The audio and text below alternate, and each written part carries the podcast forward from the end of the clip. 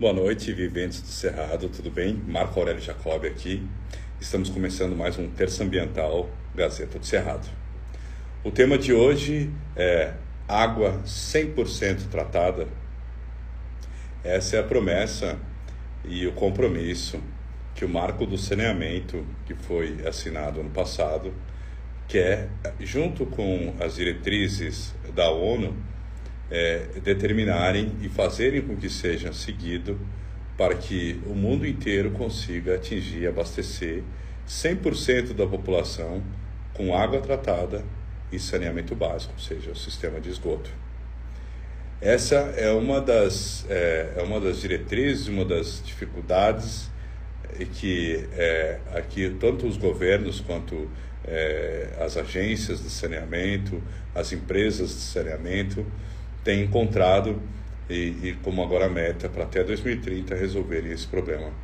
Essa semana está acontecendo a Water Week, organizada pela ABS, que é a empresa de a Associação Brasileira de Engenharia Sanitária e Ambiental, lá em São Paulo, e nós estamos trazendo aqui o presidente da ABS Seccional São Paulo, e para poder falar sobre o que está acontecendo na Water Week, que também é um dos principais temas de lá, é justamente isso, essa meta de cumprir com 100% de água tratada e esgoto é, nessa para toda a população brasileira.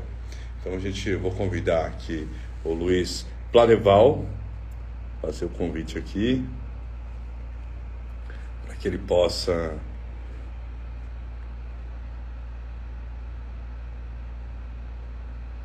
ele possa participar aqui online já vai entrar. Nós sabemos que a cada. Tem várias pesquisas em nível global que falam que a cada um dólar investido em saneamento equivale a quatro economizados na questão é, da saúde. Olá, seja bem-vindo. Estamos aqui com o engenheiro Luiz Pladeval, que é graduado em Engenharia Civil, é com MBA em Direção de Empresas e de Engenharia, presidente da AB São Paulo, que é a Associação Brasileira de Engenharia Sanitária e Ambiental, seccional São Paulo. Também é vice-presidente da APEX, Associação Paulista de Empresas e Consultoria em Serviços de Saneamento e Meio Ambiente, e muito mais. Eu tive que resumir o seu, o seu currículo para a gente ser um pouco mais sucinto na apresentação aqui nas datas. Seja bem-vindo aqui, é, muito obrigado pela sua participação. É, e gostaria que você falasse, começasse se apresentando e, e, e falando um pouco da Water Week que está acontecendo aí em São Paulo. Olá, boa noite, boa noite a todos. É um prazer estar aqui com vocês. É, você desculpa aí a confusão da, da, da, do acesso, né? Eu nunca participei aqui do, pelo Instagram numa live, então é a primeira vez sempre é um pouco mais complexo, né? Bom, obrigado pelo, pelo convite e, e a, a, eu ia falar um pouquinho sobre a ABS, né? A ABS é a maior instituição aí, a mais antiga associação é, de, de, profissionais e empresas de saneamento, né? ela, ela foi percursora aí de várias outras instituições e há 55 anos a, a ABS vem é, trabalhando com o objetivo de é, ajudar a, a sociedade né, a, a, implementar o saneamento no país. Né, e sempre com as discussões institucionais, né, que é muito importante, a questão da, da parte de legislação, né, que, que o novo marco regulatório, e também a difusão de conhecimento, né, o que, que está no DNA da, da ABS é a difusão de conhecimento através de cursos, eh, de publicações e até através do nosso próprio site, né, que tem muito conteúdo técnico para todos os profissionais. Né?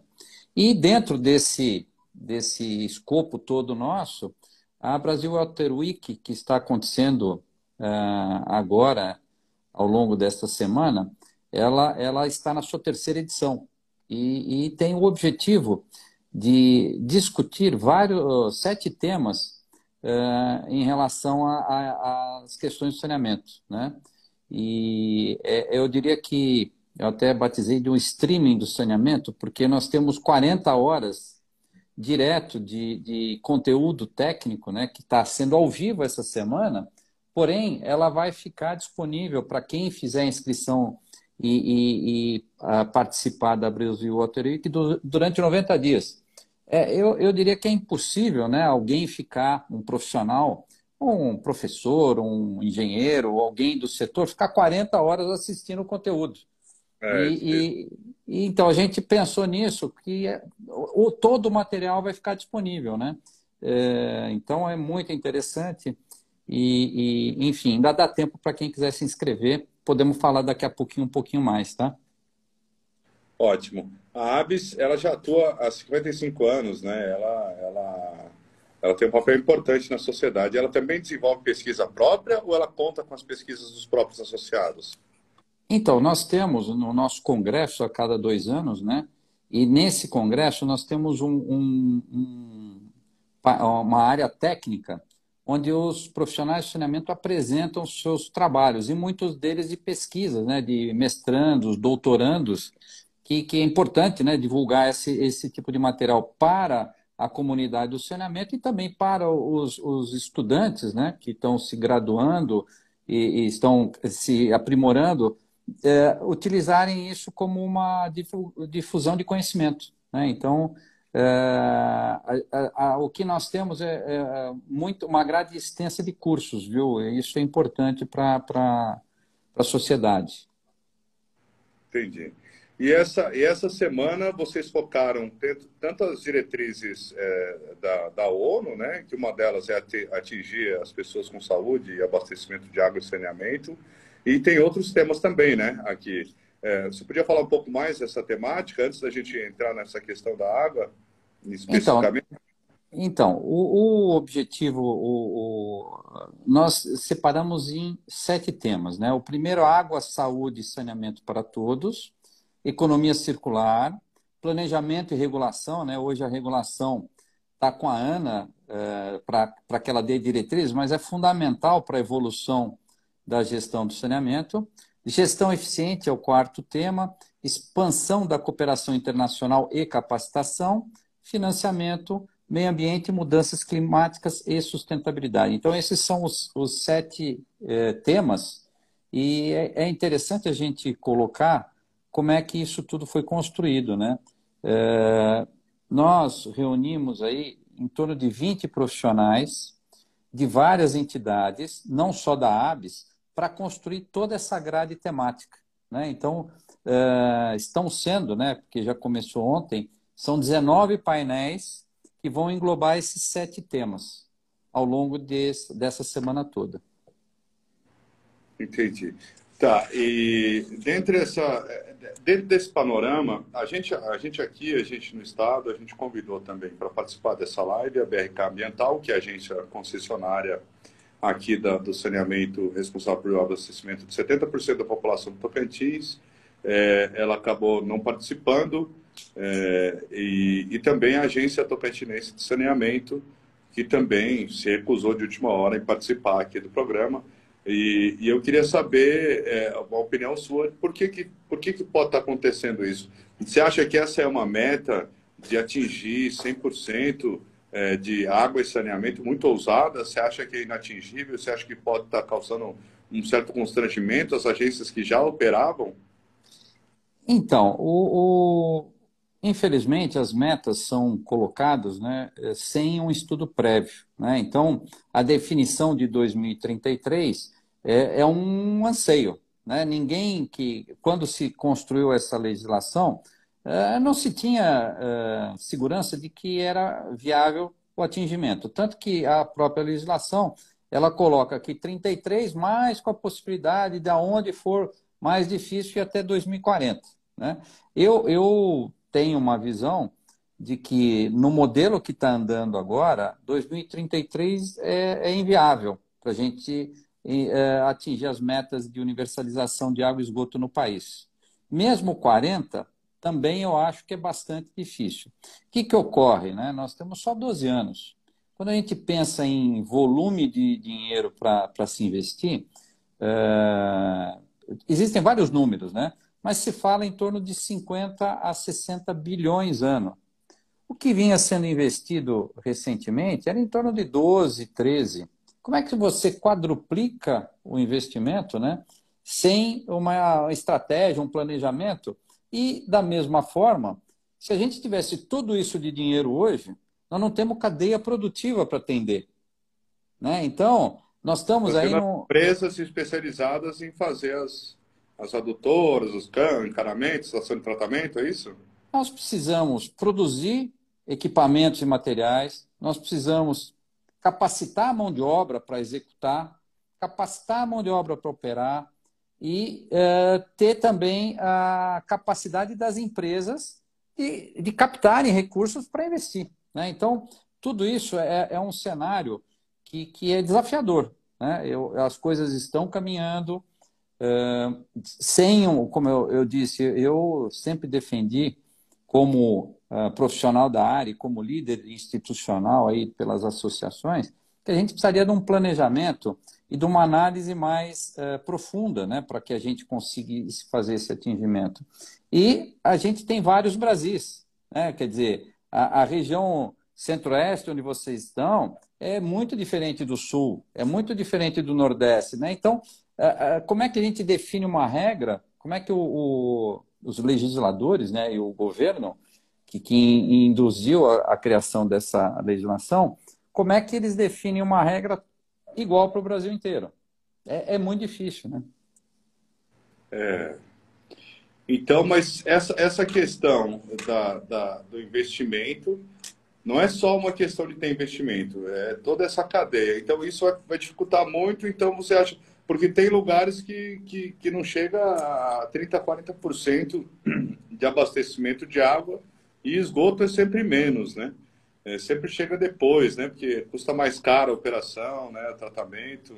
É, e você acha que a gente pode chegar a quanto, ou, ou isso deveria ser uma coisa estudada por Estado para que chegue-se a, a, a, a, uma, a uma consideração? E dentro desse sistema, é, é, respondi isso, eu passo para a próxima daqui a pouco, porque a gente também vai receber o professor Aurélio Picanto aqui, ele já está chegando aqui para falar um pouco da parte mais técnica também, porque ele também é especialista em águas aqui. Então, o, o conceito é que é, eu, eu sempre defendi que a gente precisaria analisar caso a caso, estado a estado, situação, para que a gente pudesse fazer um planejamento mais assertivo antes de partir para a definição de metas, né? E, mas não, não, nós, infelizmente, não, não conseguimos ser ouvidos, né?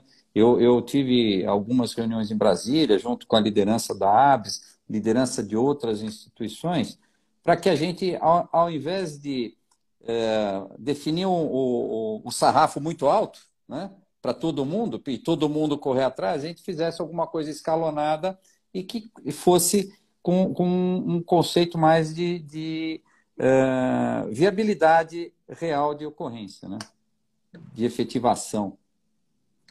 É, é, você acha que a, aquela célebre frase da Dilma, dobrar a meta, não seria uma, um início?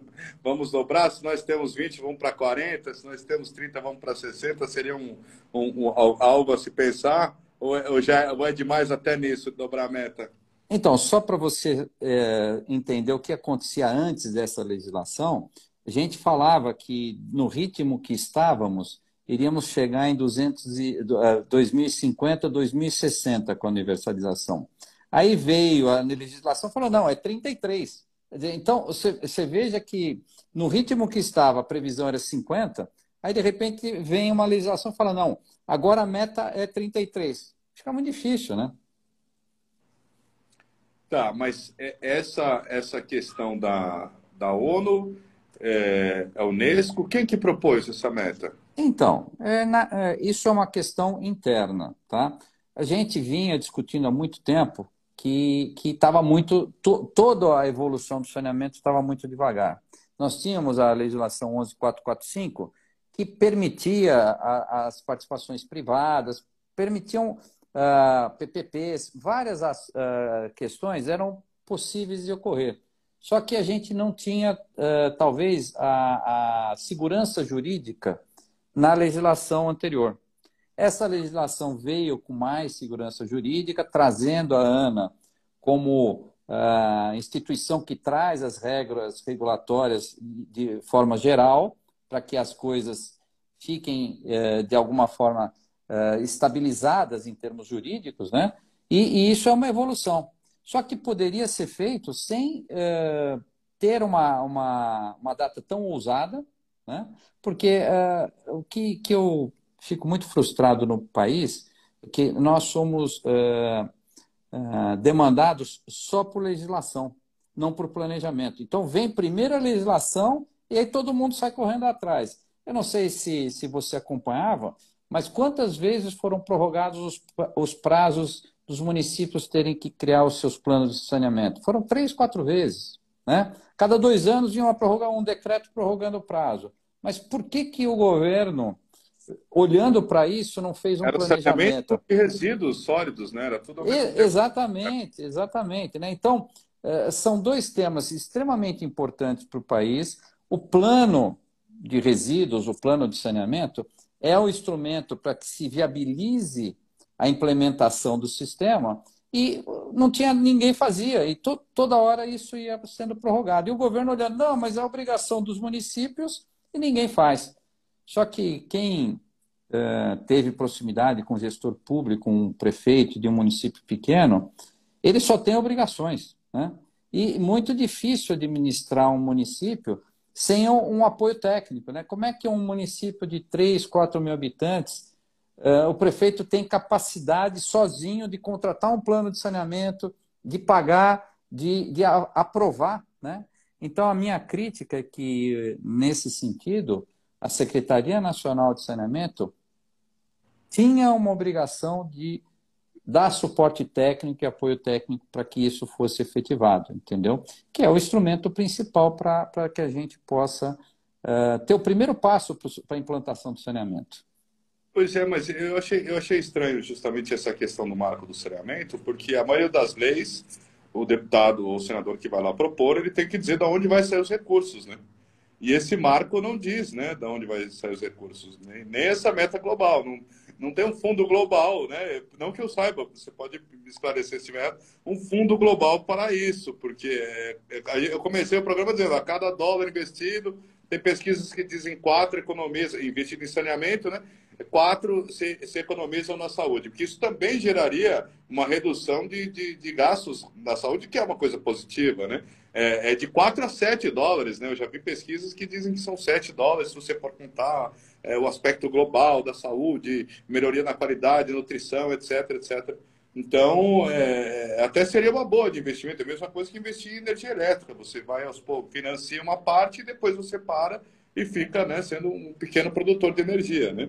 Então, é, é se, se, se, se, ele propôs, esse, se foi proposto esse, esse marco do saneamento, por que já não foi também é, colocado uma, uma, uma questão de um fundo para isso?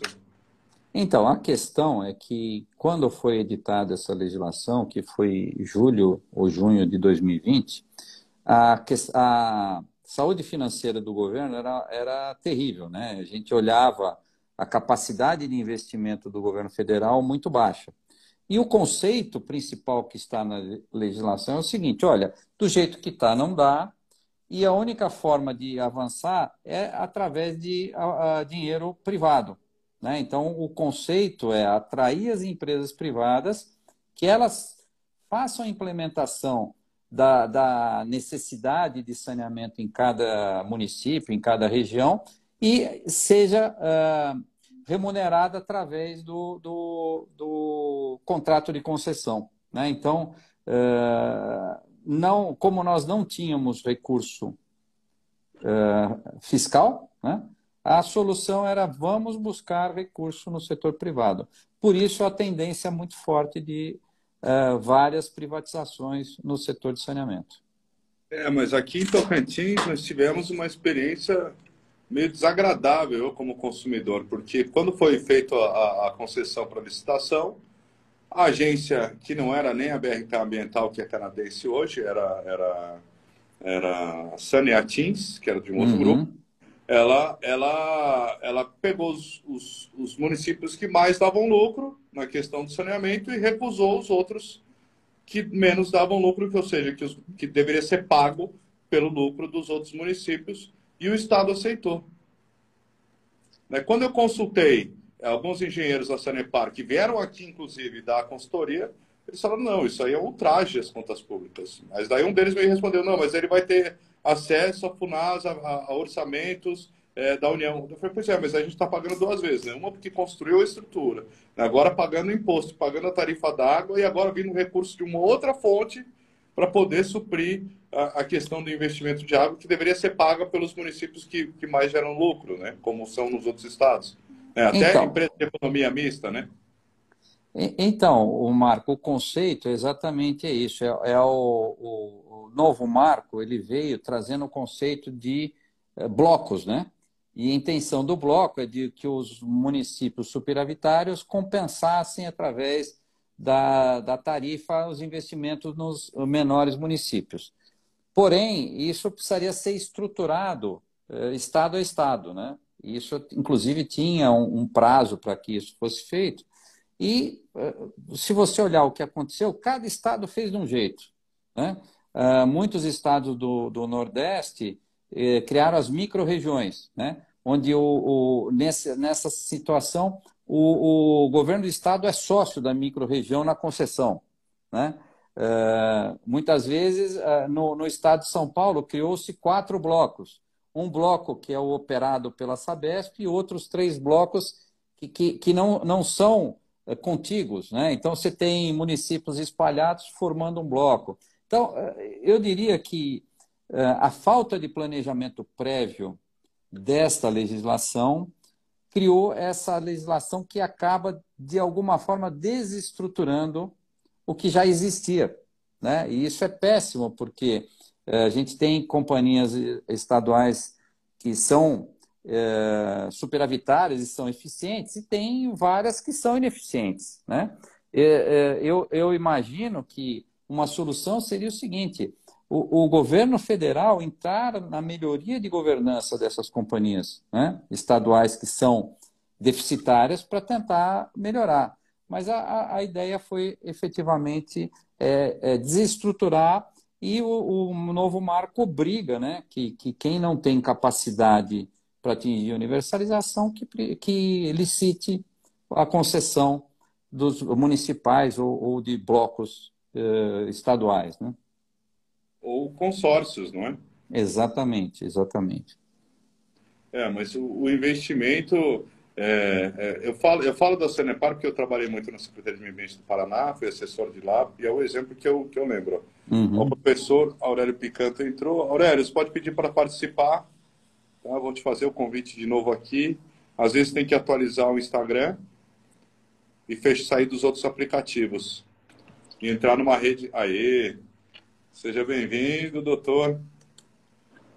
Vou apresentar aqui. Boa noite. Boa noite, boa noite a todos. Desculpa o atraso. Boa noite, Marco Aurélio. Boa noite, professor. Boa noite, boa noite. companheiro da Arte São Paulo. Maravilha. O doutor Aurélio Picanço, ele é graduado em Engenharia Sanitária, mestre em Hidráulica e Saneamento, doutor em Hidráulica e Saneamento, professor associado da Universidade Federal Tocantins, com vasta experiência em Engenharia Sanitária, com ênfase em resíduos sólidos, tratamento anaeróbico, resíduos lípidos e sólidos, sólidos assim como domésticos e industriais. Eu, assim como o, o, o, Luiz Pladeval, eu tive que resumir o seu currículo, né, professor? Que ambos são currículos muito extensos. Mas seja bem-vindo. Nós estávamos conversando aqui, eh, eh, doutor, sobre eh, a questão da dificuldade dos municípios em atingirem essa meta global.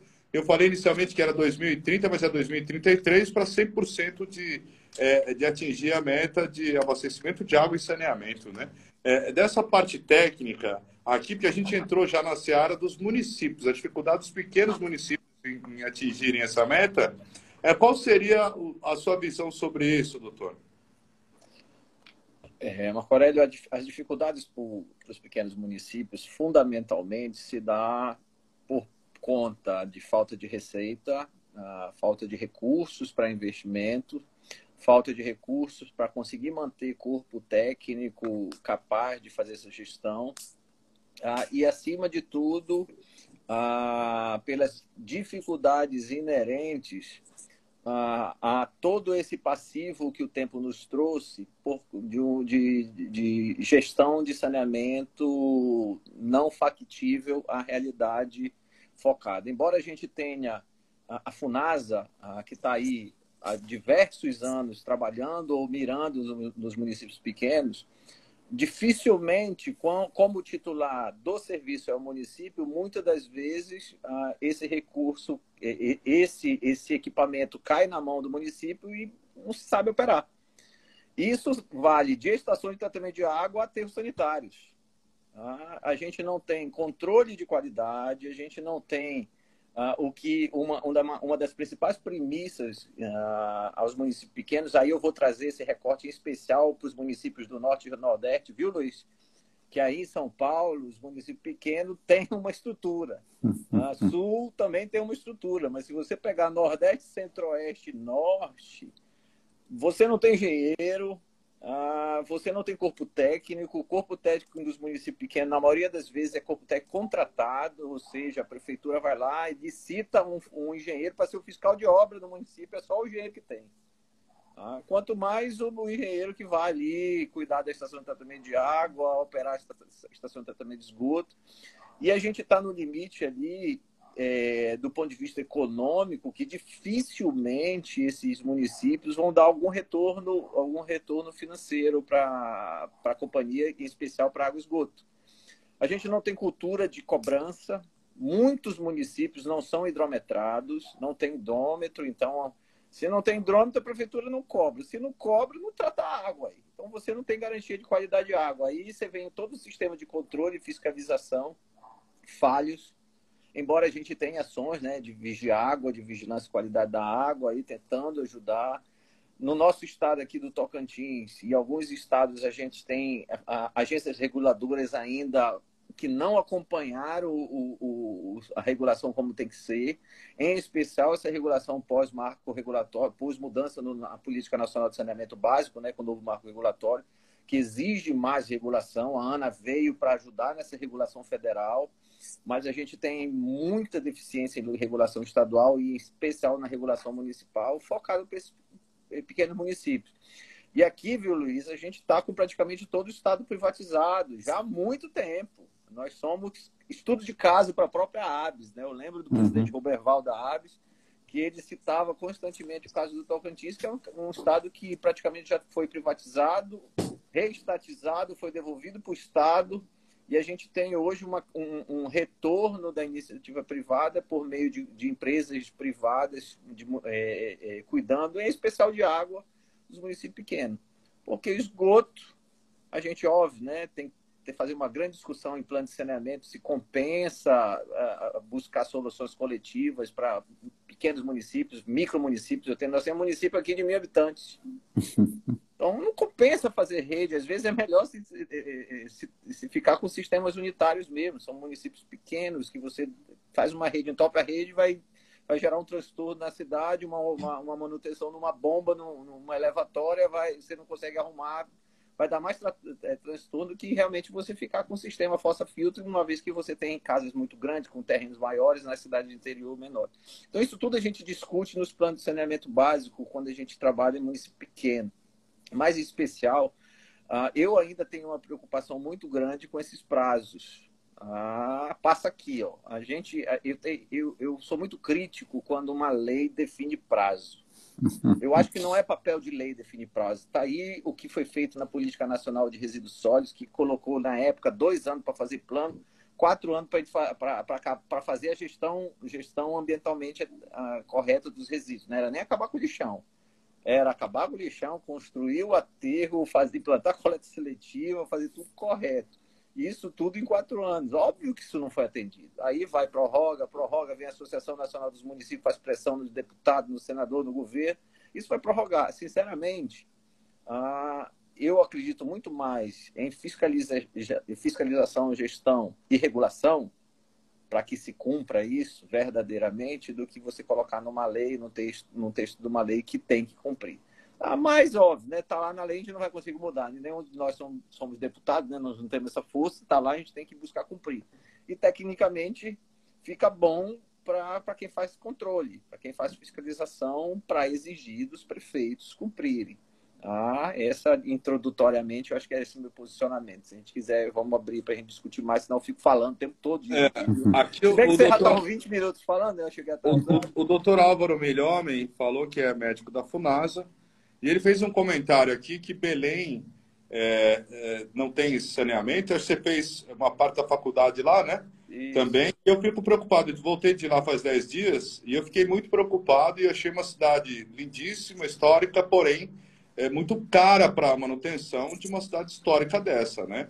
A gente Exato. tem problemas em Belém, Recife, em Camboriú, né, que é uma cidade referência. Então, em vários lugares do Brasil que foi montado um sistema é, arcaico de esgoto que desaguava no mar e que agora a gente tem que arcar com as consequências de, uma, de, um, de um sistema né, de, de, de péssimo, de, de, de, que nem se. É, eu não sei se já havia, porque eu, eu, fui lá em Roma e eu vi que já tinha os mictórios públicos, já tinha encanamento, então eu acredito que já tinha um sistema inteligente de, de saneamento, né? Até os, os maias também tinham. No, no, no, por que, que não era utilizado isso? E como que, como que a gente conseguiria contornar esse problema, não só das cidades pequenas, mas das cidades históricas antigas que têm sérios problemas é, como Belém, como Recife, que está tentando investindo milhões também para resolver, é, como o Balneário também, né, porque os índices de balneabilidade de Balneário Camboriú também eram péssimos, né, é, assim como o litoral paranaense foi um investimento maciço,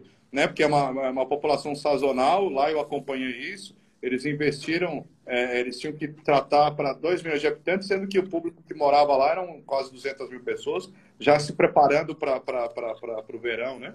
É, é, como resolver essas questões desses municípios mais antigos? Então, só para dar uma. uma... Que Santos também deve ter esse tipo de problema, né? Também tive lá em Santos Guarujá. Né? Então, para dar uma contribuição, uh, aquilo que o professor comentou, nós temos vários Brasis, né? Então, o, nós somos 5.670 municípios, quer dizer, é uma loucura, né? E, e, com muita diversidade, né? Eu estava comentando antes de você entrar, viu, professor? É, o Tocantins é centro-oeste, mas é diferente do Nordeste, diferente do Norte, do Sul, do centro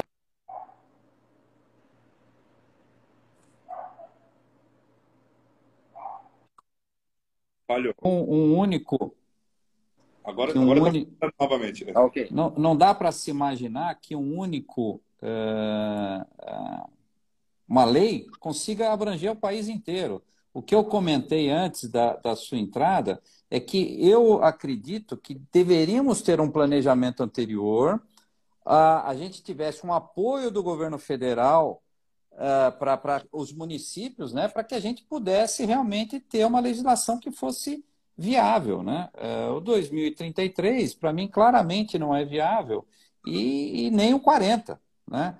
E a gente fica correndo e, e, aquilo que foi comentado aqui, os municípios pequenos eles têm que ter um outro tratamento, né? Muitas vezes não é, não é lógico implantar um sistema numa cidade extremamente espalhada, que o sistema é caríssimo, né? Então tem que dar soluções muitas vezes unitárias numa região.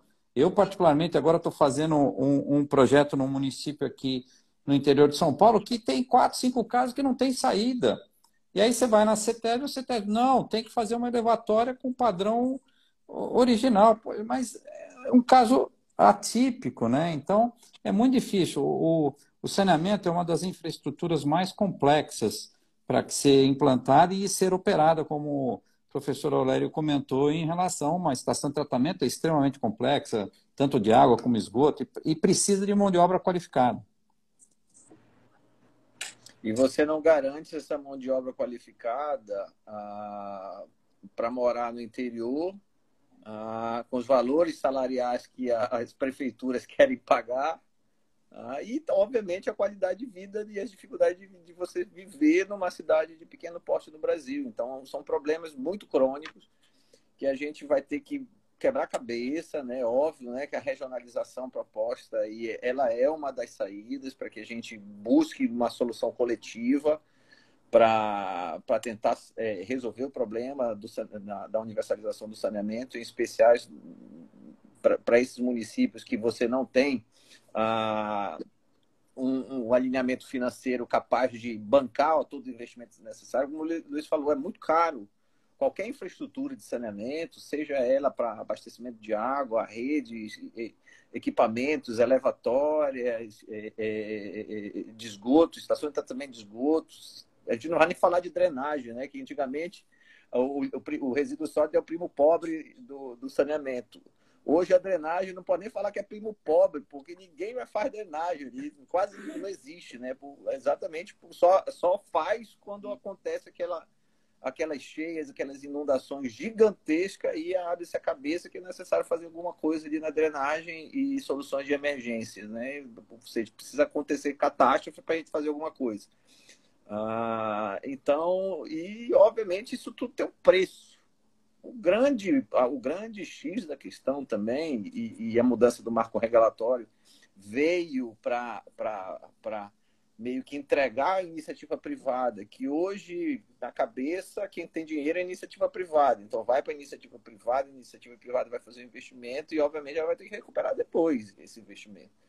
Só que isso, concordo, isso, esses, esses horizontes de universalização postos são maravilhosos se forem cumpridos, né? Se, quanto antes, melhor. Se, se a gente pudesse para o ano que vem, né, seria maravilhoso a gente universalizar o saneamento no, no, no Brasil em, um ano, dois anos, para a qualidade de vida de todos nós seria ótimo. Só que a gente, e, pelo histórico que nós temos, não tem dinheiro para isso. A gente não tem dinheiro para pagar esses investimentos que são bilhões, quase da ordem de centenas de milhares de bilhões de reais para a gente universalizar o saneamento dos quatro eixos no, no, no Brasil como um todo. Então, é, uma, é, é muito difícil. Tá? Eu, eu... Mesmo dentro da lógica, doutor, de, de, daqueles estudos lá, eu estava comentando até com, com, com, o Luiz antes, sobre a, a, essa, essa, esses estudos que dizem que a cada dólar investido em saneamento economiza 4 em saúde, de 4 a 7 dólares em saúde. É, mesmo pensando dentro dessa lógica, não compensa fazer os empréstimos e, e fazer os investimentos ou autorizar, porque também tem esse problema, né? É, é, até que a gente está tá vendo com a Petrobras, né? Ah, foi privatizada uma parte, apesar do conselho gestor estar na mão do governo e, e, houve uma desregulamentação total no valor dos combustíveis, o que impactou nos preços de tudo no Brasil, né? Uhum. Então, é, essa questão de, utilizar a privatização como uma saída é, pode gerar o problema que rolou na Bolívia e que rolou a Guerra da Água lá, né, que é o um nome de um documentário, que conta a história disso, que quando foi privatizado o sistema de água lá, eles aumentaram em 400%, o povo foi às ruas e pediu a reestatização, o que aconteceu, e elegeu, no caso, na época, um dos líderes do movimento, que era o Evo Morales, né?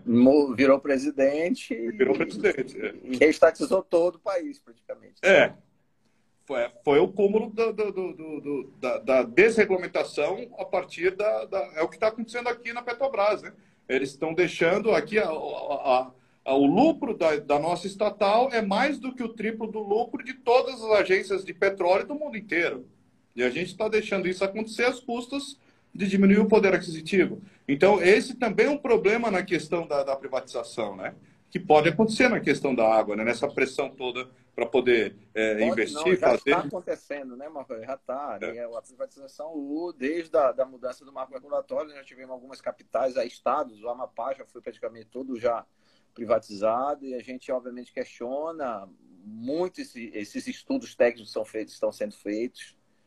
Eu sou muito crítico, né? Você faz um estudo técnico para privatizar e vai para o leilão, o preço do leilão é três vezes o estudo técnico. Peraí, alguém errou nessa história, né? Alguém errou aí, porque óbvio, errou foi para menos, né? Não vou criticar quem fez o técnico, mas pelo menos tem que buscar um aprimoramento, conhecer um pouco mais da realidade para valorar corretamente, né? Tem economista especialista nisso. Mas não tá, não tá fácil, tá muito recente, né? Tá tudo muito, muito novo. A gente tem aí capitais como Recife, aí parte de Recife já sendo privatizado, estado como Amapá já sendo privatizado e o alinhamento aí Mato Grosso indo, indo indo já quase todo. Então, nós temos aqui o Tocantins, a gente nem já se fala. Aí a Sabesp está aí, tá comprando, né? A, a, a, Sabesp é uma das compradoras, a Companhia é. de São Paulo permite isso, ela está indo para os leilões para comprar. É, é uma prova que, quando, como a companhia estadual, quando é bem gerida, ela dá recurso, dá lucro e, e, e trabalha como, como privada ali. Então, mas são os desafios. Ô, ô Marco, e, Marco e professor, tem uma coisa que, que a ABS, inclusive, ela é bastante é, pragmática em relação ao que está ocorrendo nas privatizações, é a questão da outorga. Né? Quer dizer, você faz um contrato de concessão e tem uma outorga que é um montante de dinheiro que quem ganhar paga para pegar a concessão e essa outorga ela é, é utilizada para qualquer outra questão no Estado. Exato. Então, a, a ABS ela defende que qualquer dinheiro arrecadado com uma, um contrato de concessão tem que necessariamente ser aplicado no saneamento. Por quê? Porque se não tem dinheiro, não adianta a gente pegar, por exemplo, o que aconteceu no estado do Alagoas. Tiveram outorgas enormes e o dinheiro vai para o caixa do governo. O governo pode fazer estrada, pode fazer presídio, não. pode fazer qualquer outro destino que não Dá seja saneamento. Aumento para servidor, aumento para... Aumento para Você entendeu? então... Acabou o dinheiro, o, o dinheiro sumiu do saneamento. Exatamente. O que, que a ABS defende? Se, ok, vamos pôr outorgas para uh, a concessão de sistemas. Que esse dinheiro entre no caixa do Estado, mas seja carimbado para ações de saneamento nos outros municípios que não estão concessionados. Tem toda a lógica isso, tá certo? Sim, então, então esse é um ponto importante que, que a ABS tem defendido né, e, e que precisava ser revisto na legislação. É, o, o, eu lá no Pará, eu conversando com os jornalistas amigos, eles falaram assim, eles estavam comemorando é, o, o, dinheiro atrasado é, da, lei, é, da Lei Candir que o, o, governo de Belém recebeu do governo federal, né? Porque é, é aquela desoneração devido ao incentivo ao ICMS para exportação, né? E, e lá eles estavam tendo esse problema, porque eu voltei de carro de lá, quando eu fui pela Imperatriz Maranhão subir, estava ok a estrada, tinha alguns buracos, mas o retorno que eu vim por Marabá, a estrada estava totalmente destruída e esse, e esse dinheiro já não estava sendo utilizado é, para recuperar as escadas, as estradas, que era justamente o, o eixo dos, dos caminhões para levar para o porto lá de Belém, né? Então, isso é uma preocupação muito grande, né? Que deveria ser, assim como a questão das multas de trânsito para recuperar é, as estradas, né? Isso há, há uma falta de coerência realmente nessa, nesse processo todo, né? E, e, você, professor doutor, você acha que a gente pode, como sociedade civil organizada, universidade, fazer uma pressão nisso? Não, óbvio, né? O nosso papel como sociedade é exatamente cobrar desses gestores. E aqui no nosso estado, viu, Marco Aurélio, a gente tem passos muito fortes que precisam ser traçados. Eu, eu tenho grandes amigos, eu tenho um, um, imenso respeito pelos colegas da agência reguladora estadual, mas é uma agência que precisa focar no saneamento. Eles estão lutando ali, brigando, começaram a fizeram um estudo aí para balizar as cobranças de tarifa de forma esta, estadual para regular isso daí. Só que tem muita coisa para regular dentro do saneamento. A ANA está ajudando para regular resíduo, que praticamente não existe regulação no Estado. Ah, esgotamento sanitário a gente não tem regulação, então é um, é, um, é um alinhamento que precisa ser muito grande. E aqui a gente precisa olhar as nossas diversas companhias, né? A BRK Ambiental, que é a maior concessionária, concessionária da maior cidade, a ATR, que ela nasceu para ser uma agência reguladora, virou concessionária e ainda tem a maior parte dos municípios do estado.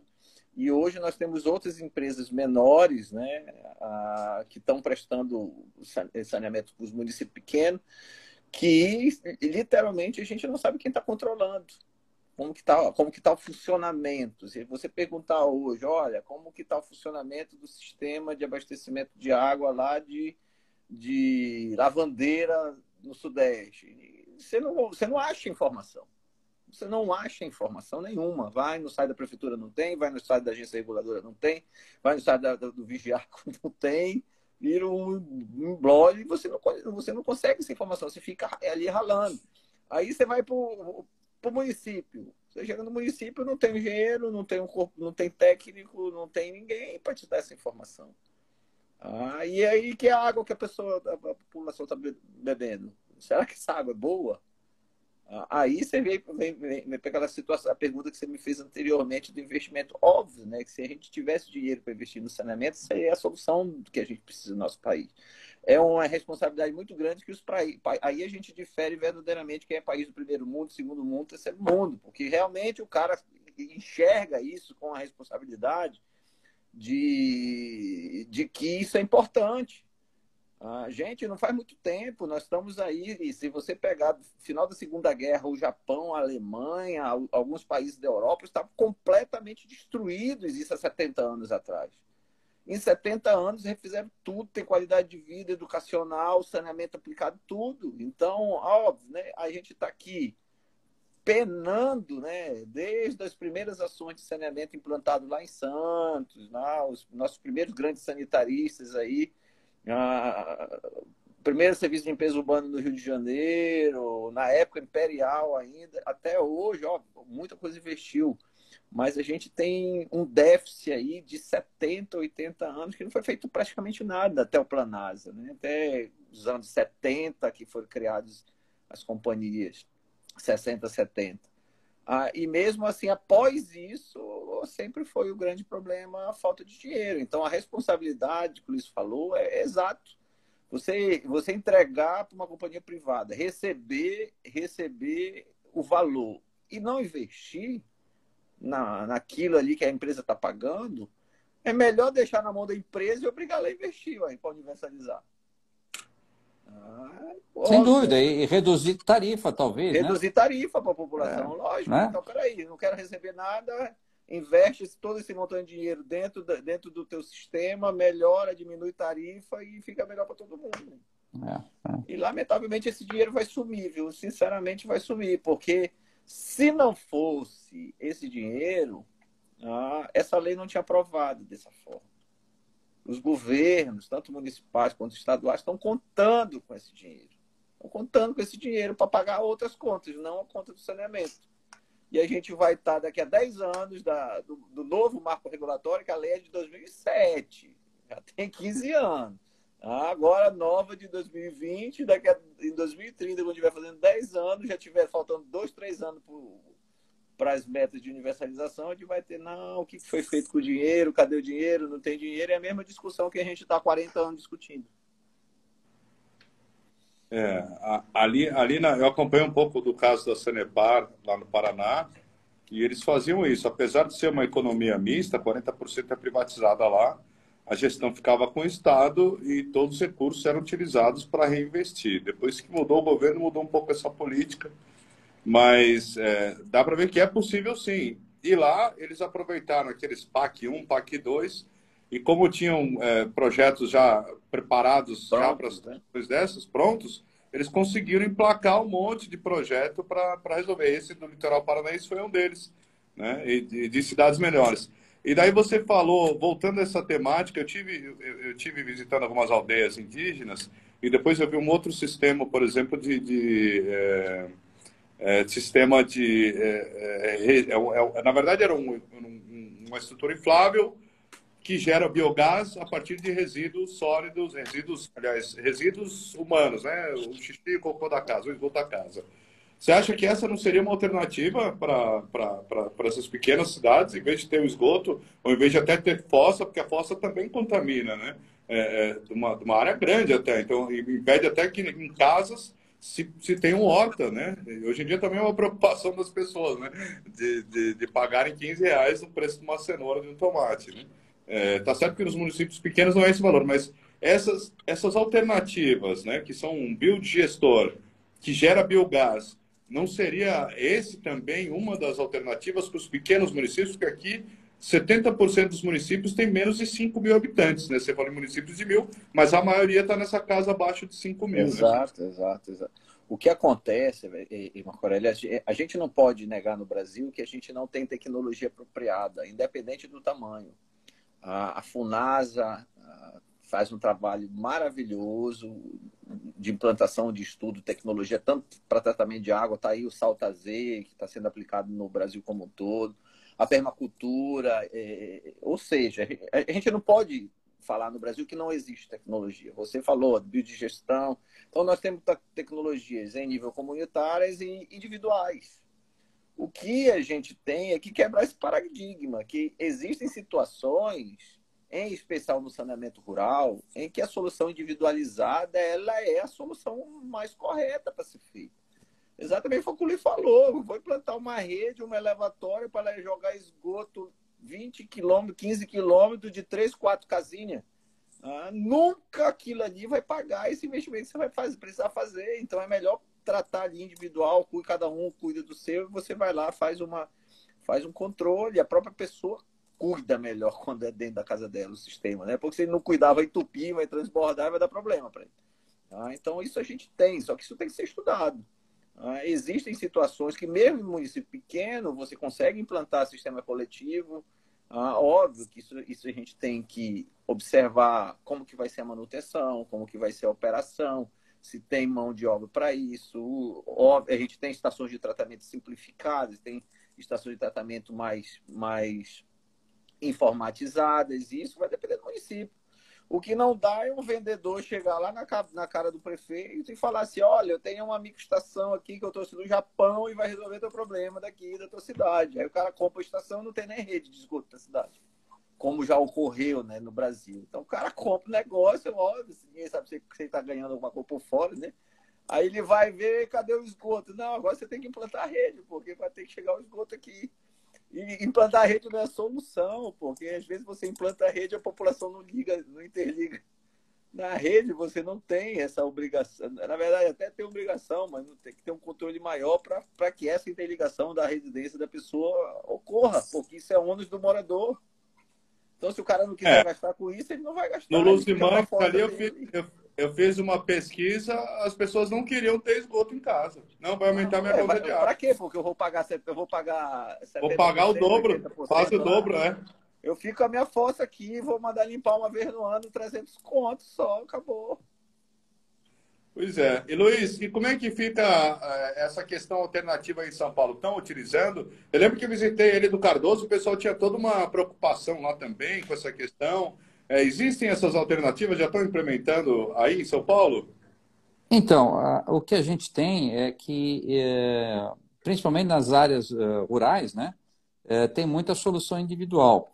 É, o, o, governo do estado aqui ele fez muito investimento com programas para as prefeituras. Né? Então, nós temos aqui, eu diria que praticamente todos os municípios com tratamento de esgoto. Né? São Paulo realmente tem uma condição diferenciada e nós tivemos aí gestores que, que enxergaram a importância disso. Né? Além da Sabesp fazer um trabalho aí que, que realmente ela, ela cumpriu aí as, a água, esgoto e esgoto tratado em todos os municípios, o governo do estado também deu um apoio com o programa Água Limpa, onde dava dinheiro para os municípios para implementarem uh, os sistemas de tratamento de esgoto, Claro, são sistemas mais simples, fossa-filtro, né, que, desculpa, lagoa de estabilização, né, que, que você tem a lagoa anaeróbia, depois facultativa, que, que os municípios têm áreas, mas é, já é excelente né, para a condição municipal. Né? Então, é, aqui a solução individual realmente é mais utilizada para o saneamento rural. Né?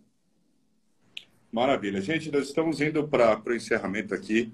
É, eu gostaria de, de, que os dois é, convidados aqui dessem as perspectivas os finais é, sobre quais os Você acha que a gente vai conseguir, pelo menos, é, é, esse marco novo do saneamento, pelo menos vai ajudar a impulsionar aí o tratamento e, e, e o esgoto no Brasil e, e, podem fazer as suas considerações finais.